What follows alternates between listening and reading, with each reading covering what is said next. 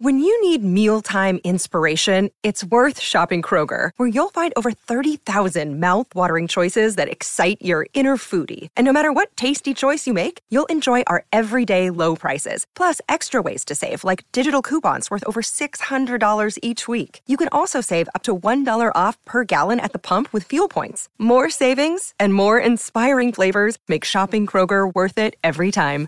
Kroger, fresh for everyone. Fuel restrictions apply.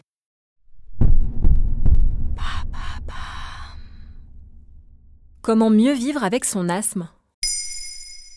Merci d'avoir posé la question. Selon les chiffres de l'assurance maladie publiés en 2022, l'asthme touche environ 4 millions de personnes en France. La maladie est responsable de près de 60 000 hospitalisations par an. Les malades doivent apprendre à bien connaître les symptômes pour éviter toute complication.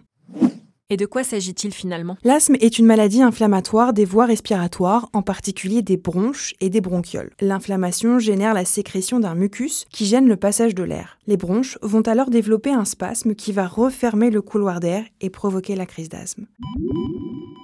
L'asthme est ce qu'on appelle une maladie multifactorielle. Elle résulte de la combinaison de facteurs d'origine génétique et de facteurs environnementaux, comme l'exposition à la pollution ou au tabac par exemple. Est-ce que c'est grave? La plupart des crises ne sont pas graves si elles sont bien prises en charge. Mais un asthme sévère aigu peut causer la mort de certains malades. En France, toujours selon les chiffres de l'assurance maladie, on estime que 1000 personnes meurent chaque année des suites d'une crise d'asthme. Quand les malades sont bien pris en charge, ils peuvent éviter toutes les complications liées à l'asthme.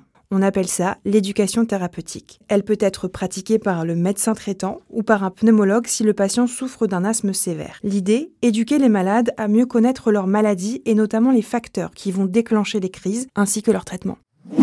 Et justement, en quoi consiste ce traitement?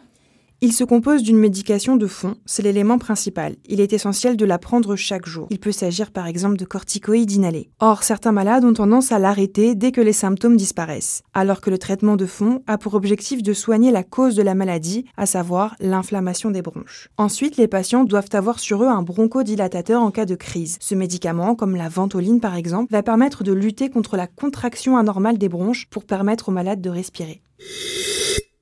Et si les deux médicaments ne suffisent pas En cas de crise grave, il faut appeler le SAMU immédiatement pour être pris en charge par des professionnels de santé. Comment savoir si un patient gère bien sa maladie? Le traitement de l'asthme nécessite de la régularité et de la discipline. Pour être sûr de ne pas négliger la maladie qui peut évoluer par poussée, l'assurance maladie a mis en place un petit questionnaire. Quatre questions à se poser pour savoir si tout est sous contrôle.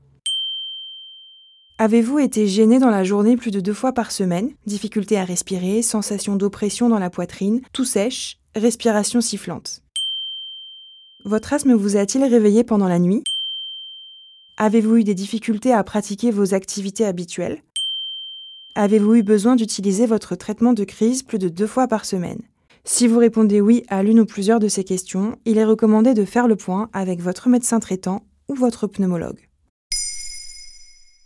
Maintenant, vous savez. Un épisode écrit et réalisé par Olivia Villamy. Ce podcast est disponible sur toutes les plateformes audio. Et pour l'écouter sans publicité, rendez-vous sur la chaîne Bababam Plus d'Apple Podcast.